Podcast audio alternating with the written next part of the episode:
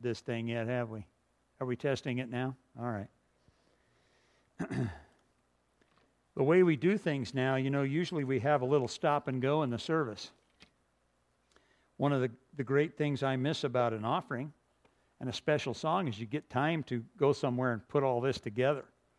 But the way we're doing things right now, we don't do those things. So here we are. Pastor Troy is in Arizona. He's seeing his folks who he has not been able to see for quite a while. They're getting up in their years a bit, and uh, I'm just thrilled to death he got to go see them. And I hope he is having a great time. It looks like he is. And uh, Pastor uh, Thomas and Kay Lee, uh, Thomas was going to be here and share some of these responsibilities today, but found out that they're one of their kids. I think it was the was uh, the, the daughter. What's her name? I feel like Joe Biden right now. I, I'm just going to tell you.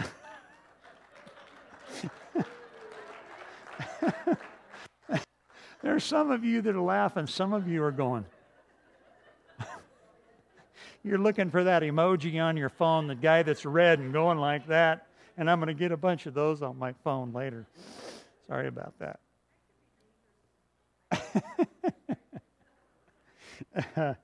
oh, goodness.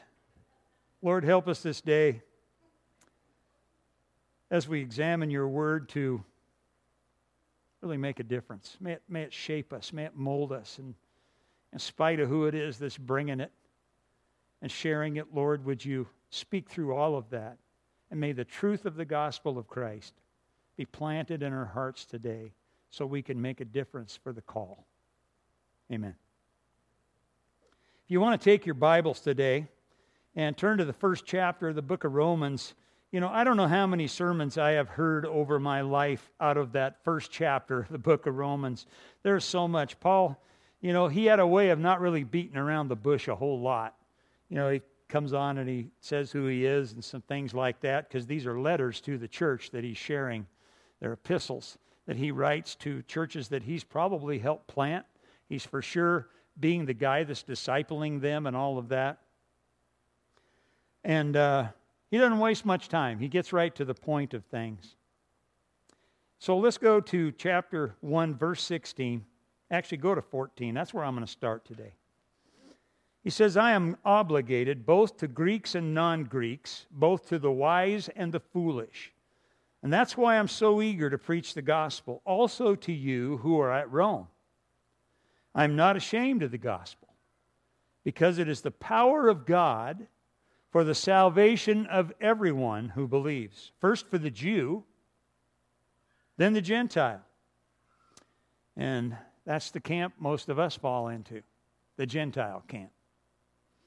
God, oh, for in the gospel a righteousness from God is revealed, a righteousness that is by faith from first to last, just as it is written, the righteous will live by faith. The wrath of God is being revealed from heaven against all the godlessness and the wickedness of men who suppress the truth by their wickedness. Since what may be known about God is plain to them, because God has made it plain to them. For since the creation of the world, God's invisible qualities, his eternal power and divine nature have been clearly seen, being understood from what has been made, so that men are without excuse. You ever have somebody offer you that thought? Well, how in the world can he call it all in at the end when there may be those out there that have never heard of the gospel? Well, there's your scripture. For although they knew God, they neither glorified him as God nor gave thanks to him, but their thinking became futile, and their foolish hearts were darkened. Although they claimed to be wise, they became fools and exchanged the glory of the immortal God, God, immortal God for images made to look like mortal man and birds and animals and reptiles. Therefore, God gave them over in the sinful desires of their hearts to sexual impurity for the degrading of their bodies with one another. They exchanged the truth of God for a lie and they worshiped and served created things rather than the Creator, who is forever praised. Amen. Because of this, God gave them over to shameful lusts. Even their women exchanged natural relations for unnatural ones. And in the same way, the men also abandoned natural relations with women and were inflamed with lust for one another. And men committed indecent acts with other men and received themselves the due penalty for their perversion. Furthermore, they, since they did not think it worthwhile to retain the knowledge of God, he gave them over to a depraved mind to do what ought not to be done. They have become filled with every kind of wickedness, evil, every greed, depravity and they are full of envy and murder and strife, deceit and malice, and they are gossips. Let that one not escape us. Slanderers, God haters, insolent, arrogant, and boastful. They invent ways of doing evil. They disobey their parents. They are senseless and faithless and heartless and ruthless. And although they know God's righteous decree that those who do such things deserve death, they not only continue to do these very things, but also approve of those who practice them. Wow.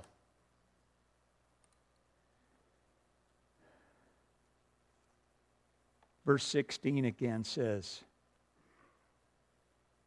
Paul says, I'm not ashamed of the gospel because it is the power of God for the salvation of everyone who believes, first for the Jew, then for the Gentile. For in the gospel a righteousness from God is revealed, a righteousness that is by faith from first to last, just as it is written, the righteous will live by faith. Now, that was going to be the only two verses I preached on today, just so you know. But when I was studying and reading through this, I couldn't get away from the rest of it because it's what's going on in our world right now. And I'm not hearing this a lot.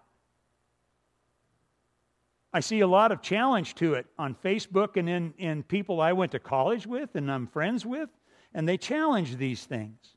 And when I watch and hear about what is said, I don't watch a lot of TV preachers because I'm in church. So, right now, because of live streaming, guess what I am?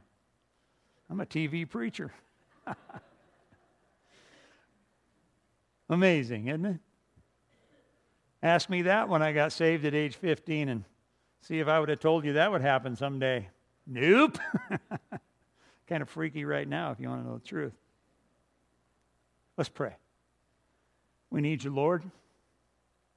We need you desperately. And Lord, we live in a world that has decided, for the most part, we've gone past those who really know much about you at all. I'm reminded, Lord, of the neighbor lady who came over and was looking at Betty's picture on the wall. It was a picture of the Nativity. And she said, What is that? What's that about? She had no concept of who Christ is. Father, this day we need power. We can't really function in this world as Christians, as people of God, without your Holy Spirit's presence in our life. And I'm reminded of those in Scripture who said, Lord, I'm not going to leave here. We're not going to leave this place unless you go with us. And Father, I, I would love for this to be that kind of a day and this kind of a place where your people would say, uh, We're not leaving here without you, Lord. This is, this is too crazy out there, and you're not you're, you know, there's just a lot of things out there that are not godly. And if you're not with us, Lord, we can't make it. We're that desperate, Lord. So bless us with your presence, fill us with your power, and may the words printed in red jump out at us as we read your word and as we remember things that Jesus said. And these letter that Paul wrote to the Romans today, I pray, oh God, would challenge us to move closer to the Spirit's fire. We pray in your name. Amen. These two verses contain one of the greatest summaries of, God, of the gospel, I think, that's ever been written. It's clear declaration of God's power to save all who believe, no matter what their nationality, no matter what their race or their skin color or their status in society. And it's a clear explanation of why Paul the Apostle was never ashamed of the gospel. Paul was not ashamed of the gospel because it was the good news. What kind of news do you like to share? What comes out of your lips the fastest? you know, bad news travels pretty fast too, doesn't it? But the one that I like to pack around is the good news. I like coming to people and, and saying, Man, Tom Van Diepen, have you seen that sheep he got? Let me show you a picture of that. This is the most awesome news there is, you know. I like sharing good news. I like sharing the gospel with people, saying, you know, I, we all are condemned, but you know what? We don't have to be condemned because Jesus died, so we don't have to be. And that's good news, let me tell you. So, who doesn't like to be the bearer of good news? Yet, actually, Paul had every human reason to be ashamed and to be afraid. Probably a lot like ours, Paul's day was a day of moral degeneracy. The hideous days of Nero were not a good thing. Rome was a moral sewer of detestable and inconceivable wickedness. And this condition stands directly opposed to the, the moral righteousness of the, of the gospel. Paul was by nationality a Jew. That was a race of people thought to be by many a despicable subhuman race. They weren't highly thought of. The tendency for Paul would have been to have been naturally tempted to shy away from the, the non Jews, and later, after he came to Christ, to the, even the non Christians. He wasn't accepted by Christians for a while. If you remember reading this, uh, his letters, read the book of Acts, you'll find out about that. And anyone who was not a believer, as he was, could have shied away from all of that. Paul preached almost an unbelievable gospel. What's crazy is he was just preaching the straight truth. But like, like in this day and age, sometimes when you preach the straight truth, it seems unbelievable, doesn't it? I got to tell you, this isn't in the notes, wasn't planned to be said, but at age 14, when the gospel was presented to me, I had never heard it. It had never been put to me that way. I knew about Jesus and I knew about God, at least in, in terminology. But nobody had ever told me what the gospel was all about. And I went forward in a high school auditorium and received Jesus as my Savior. Did I know exactly? And the, the minute I say it got saved, I'm going to call it that. The minute I got saved, did I know everything there was to know from that day forward? Absolutely not. I wasn't too sure what was going on. I had an incredible pull inside my soul to go forward and receive Christ. And there was a man named Clarence who took my brother and I backstage in the high school auditorium behind the big theater curtain. I'm scared to death. I don't know what I'm doing. I'm grasping at straws. I can't hold still. I walk forward. This guy named Clarence, he had bib overalls on, blue jean bib overalls, and big dark rim glasses, and he had a hairdo like Steve. That's all I can remember. All I can remember. And I never saw him again. He explained to us what the gospel was all about and what we were doing. Wow. And I've never looked back. I've been absolutely perfect in my walk with God. I've never. What was that? What are you guys chuckling about? No, I've had my, my failures. I've had my victories, thank God. But Paul preached an almost unbelievable gospel. Check. Jesus, he's preaching about a male member of the Jewish race that was said to be the Savior of the world. Check. Jesus was said to be a mere man and the Son of God. I still have trouble exactly explaining all that, okay? Check his death and resurrection. He died and he was resurrected. You go talking about that. Explain that one to the Greeks, these knowledgeable people who are always looking for ways to, to outdo one another in an in a intellectual discussion that Paul did quite well, by the way. Check, Jesus was born to be a mere man and the Son of God, and check, his death and resurrection. Check, he died for all men.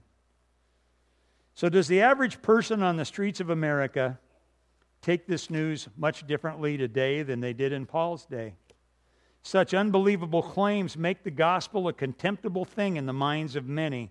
Paul was often rejected not by just a few persons, but at times by whole communities, whole towns. Paul was often rejected that way. Talk about a major sense of guilt complex you might get. I don't know how, many, how much of that I could take. Be pretty tough to go home at night and go, boy, it was awesome the way those people rejected me today. I can't wait to get out there and do it some more tomorrow. That's going to be great. The authorities imprisoned him at Philippi. The religionists ran him out of Thessalonica and threatened to kill him in Berea. The intellectuals laughed him out of Athens. They considered his message foolishness in Greece, and he was considered a stumbling block to his own people, the Jews. There were several times in Paul's life when he could have given up in shame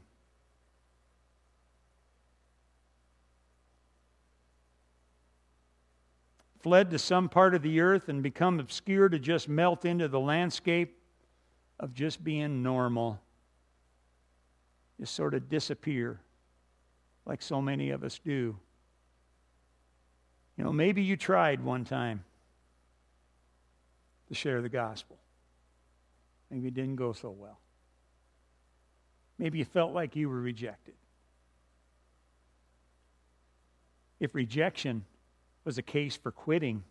Paul should have quit a way long time before he did, which he, he never did. He died eventually for his faith. But prophets of God rarely have the luxury of just becoming normal. Hear that again. Prophets of God rarely have the luxury of just disappearing and becoming normal. Many are ashamed of the gospel today. There's fear of being uh, uh, of intellectual shame. There's the fear that the gospel doesn't measure up against those smart folks out there, their theories, their philosophies. But actually, no greater philosophy exists. No greater reasoning has ever been worked through than that of the gospel of God. You see, a man holds either to the philosophy and thought of the world or to the philosophy and thought of God's Son, the gospel of Jesus. There should be no question about which is greater. 1 Corinthians uh, chapter 1 uh, talks about that a little bit. I'm way rusty, you guys. I don't do this very much anymore, and things are not flowing like I wish they would. Just get that out in the open. Okay. So, 1 Corinthians chapter 1, I'm going to start with verse 18. This is just incredible what the scripture says. When you're starting to stumble, you're starting to fall, read the word. Okay, we're going to do it. For the message of the cross is foolishness to those who are perishing, but to us who are being saved. That's awesome. That's, that's some great words right there. But to us who are being saved, it is the power of God. It is written, I will destroy the wisdom of the wise, the intelligence of the intelligent, I will frustrate. So, where is the wise man? Where is the scholar? Where is the philosopher of this age? Has not God made foolish the wisdom of the world? For since the wisdom of, of God, the world through its wisdom did not know him. You don't find Christ through wisdom, you find him through faith. God was pleased through the foolishness of what was preached to save those who believe. Jews demand miraculous signs and Greeks look for wisdom, but we preach Christ and some verses or some versions say and Christ crucified a stumbling block to Jews and foolishness to Gentiles, but to those whom God has called, both Jews and Greeks, Christ the power of God and the wisdom of God, for the foolishness of God is wiser than man's wisdom, and the weakness of God is stronger than man's strength. Wow. Well, then there's this fear of social shame that might have kept Paul from proclaiming the gospel. I think it sits on our minds a little bit, doesn't it? Some fear that if they proclaim the gospel, they'll get ridiculed, mocked, might be rejected and ignored. They might get passed over in a job promotion or cut off completely from a family, might be left without a job and livelihood. Man, in this day and age, this is crazy, the stuff that's going on. I don't know if you're aware, but just by you packing a Bible to work or sharing a scripture with a, with a workmate or almost anything that used to be considered about as innocuous as it can get, you can lose your job. Happening every day. If you say that the Word of God says that homosexuality is a sin, this cancel culture we live in is crazy. I don't know how we're going to get ahead of it. I have no clue. I think it's just part of the deal that's going to just wind up in a great big push, and one of these days Christ's going to come back. He says, Clap, it's over. Taking my church home. I'm going to give them over. It's too bad, too late, too far. We're out of here. Amen. Compared to many places on the globe, we American Christians, I think, even with all that we've got going on now, could be classed in the wimp status as far as being compared to the many who suffer persecution around this world for the cause of Christ. You see, the reason for Paul's consistent message to proclaim the gospel of God, Romans 1 1, is that above all else, he knew the grace of Christ. He knew him. Force, I mean, you know, I enjoy talking about the day I received Christ, and it was, it was pretty momentous to me, and momentous enough I don't remember the exact day because I didn't know you were supposed to, but I can tell you the month and the year. I can tell you exactly where it was. I know who the preacher was. I remember Clarence, right? But if you're driving down the road and you're riding your donkey and you're just clipping right along and you're on your way to persecute some more Christians, and all of a sudden there's a bolt of lightning, you get knocked off your donkey and you're blind, and there's a voice out of the heavens talking to you, that's pretty momentous. I'm going to get my attention. What do you think, Randy? Yeah, that ought to do it, you know. That ought to do it. Oh. And there's this thing about walking away from your notes, trying to remember where you were. Four significant facts can back this up. Number one, the word power means the might, the energy, the force, the strength that is within God. It is the very nature of God to be all powerful. Got a little Tozer in there, Kevin, wherever you are. There you are. Okay. God embodied all power. He embodies all power. He possesses all power. He gives power to whoever he chooses to give it to, and he can take power away from anyone he chooses as well. But incredibly, God chooses to use his power in an incredibly loving way. There is no hatred in God. He's a loving God. And that is the good news for you and I. He could wipe us off the face of the earth, but his nature is to love us and give us compassion and grace. He uses his power to send the gospel of Christ, which is the only real hope we have. I say that a lot at funerals, it seems like. You know, I, I often will start with something like, you know, I understand that a lot of you believe that when you come to a funeral, the preacher's kind of got a captive audience. And I said, that's true. And we have a tendency, if we don't take advantage of the moment, to offer you the only real hope we have for eternity, then we've missed the boat. That's why we capitalize on these opportunities to share with you. Because the only real hope and the only real thing for eternity I know is the gospel. That's it. That's all I got.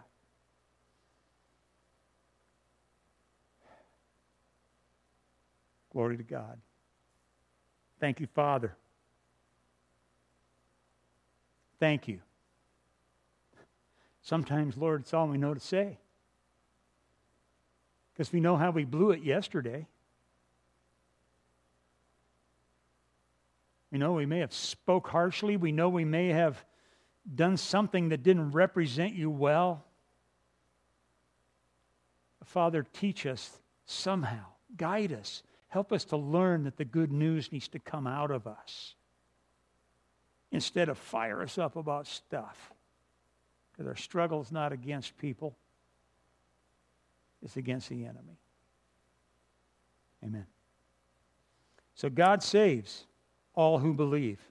You hear that? God saves all who believe.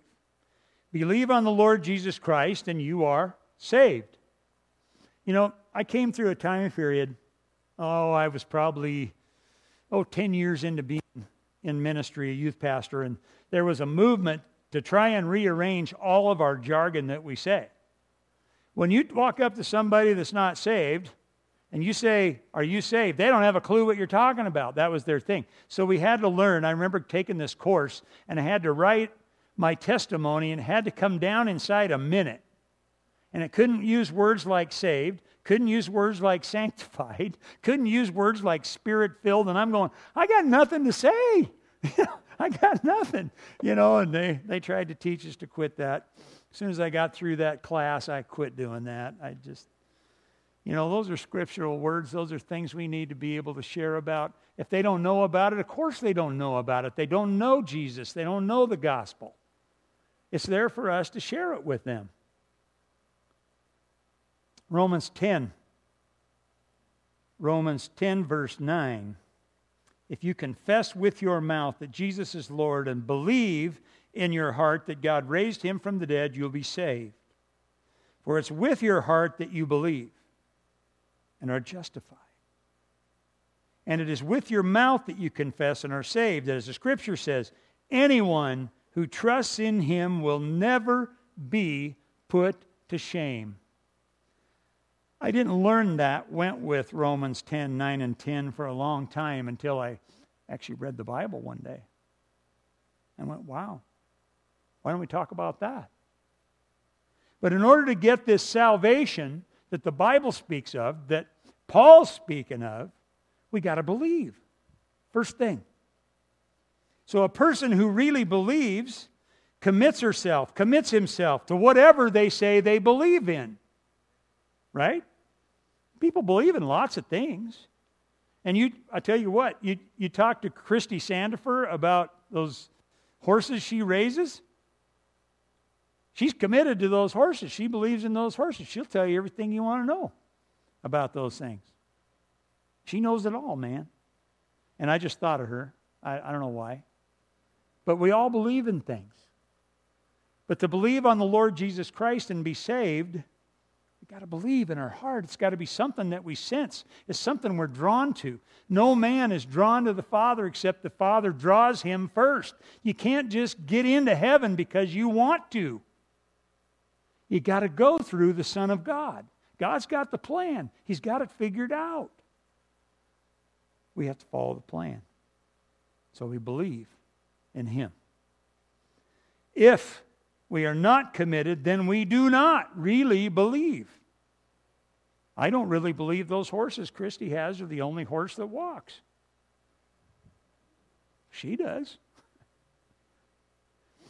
You see, many people want to come to the family meetings, but they don't want to be involved in the family business. Get it? There's much more to belief as it relates to commitment and faith than just going to church. Some time ago, I was listening to AFR one day, and Don Wildmon, who is the founder of American Family Association, he, was, he has these little snippets that he, he's not that involved with it anymore as far as leadership goes, but he still comes on and he has these short things throughout the day. And he shared this with us. He said, All around us, our culture degenerates. The Bible calls for homosexuality, or the Bible calls homosexuality a sin. He calls us to take the hope of the gospel to the world. Me? I go to church on Sunday. Preacher preaches. I go home. It's the way we do it nowadays. The Bible says God calls abortion murder and an abomination to God's creation. He calls us his people, his children, to take the hope of the gospel to those who are hurting and lost. Well, me, I go to church on Sunday. Preacher preaches, I go home. Huh, the way we do it nowadays. My culture works hard at pushing God out of everything we have founded this nation upon, and Jesus calls on me to be the light in the darkness. Me? I go to church on Sunday. Preacher preaches. I go home. That's the way we do it nowadays. Many children grow up in homes that never know a godly influence. Me? I go to church it feels good. Nothing else to do. Preacher preaches. I go home. That's the way we do it. Both sides of my home across the street. There's pain, sorrow, bondage, and guilt. Jesus has placed his hope and his peace and his Holy Spirit in me, the hope of glory me, I just go to church on Sunday. Preacher preaches. I go home. Hey, that's the way we do it nowadays. Matthew 28, Jesus said, All authority in heaven and earth has been given to me. Therefore, go and make disciples of all nations, baptizing them in the name of the Father and of the Son and of the Holy Spirit, and teach them to obey everything I've commanded you. And oh, yeah. Surely I'm with you always, even to the very end of the age. But me, maybe I go to church on Sunday. Preacher preaches. I go home. That's the way we do it nowadays. Maybe something like Hey, my name's Lennie. I'm a Christian, and I'm set apart for the gospel of God. What's your name? You don't have to go to Bible college to do that. The gospel saves any nationality or any race. It's God's power to love anyone. It's for anyone, and it's for everyone. Salvation means deliverance from sin through relationship with the one who loves us most. It means deliverance from mistakes, from corrupt ideas and thoughts, from immoral impurity, and from a crooked and perverse generation. Across the street, round the world, mission's still the same. We are so protective of our private time. I know this is crossing over from preaching to meddling. There's a huge need for the people of God to recognize how huge eternity and where we spend it really is. And how short is the time we actually have to share the gospel. If we truly believe, right here, the gospel of God is the good news.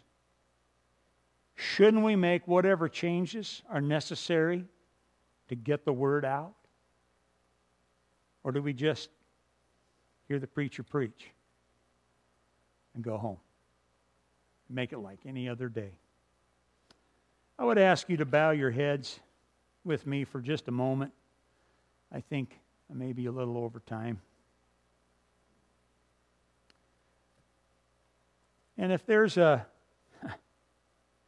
if there's anything in any of this that has spoken to your heart and the Holy Spirit's tugging on you, and that's a good thing, that's not anything to be embarrassed about, that's a good thing. It means God has not given up on us yet. It's that God wants to work in our hearts and in our lives and help us to be part of the message of the gospel going forth.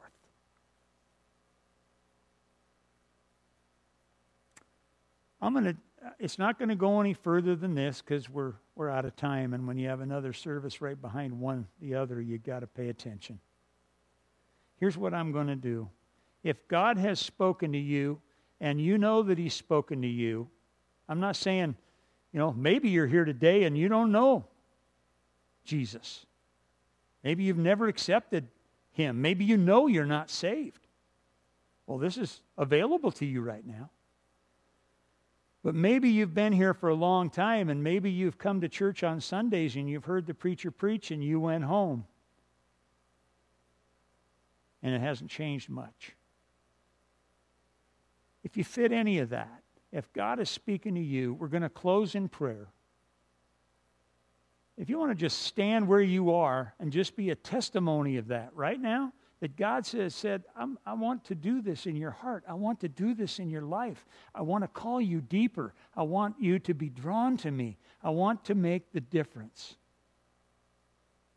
that this world could be changed. Would you just stand where you are if God is pulling on you like that before we close in prayer? Thank you. Thank you. Amen.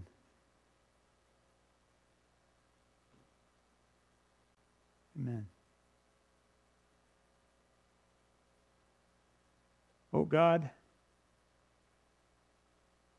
your desire is to walk in us, not right beside us, not around us, but you want to live in us. And Lord, the thought of just coming to church week after week, year after year, decade after decade, and not having found a difference does not appeal to me and to many of us. May we be hungry. May our appetite be sharp to carry the gospel of Jesus Christ into this world like a light in the darkness. That it may cause such a tidal wave that this world could do nothing to repulse it, to hold it back, call it revival, whatever it is we need to do, oh God, whatever we want to call it. Uh, this world needs a change.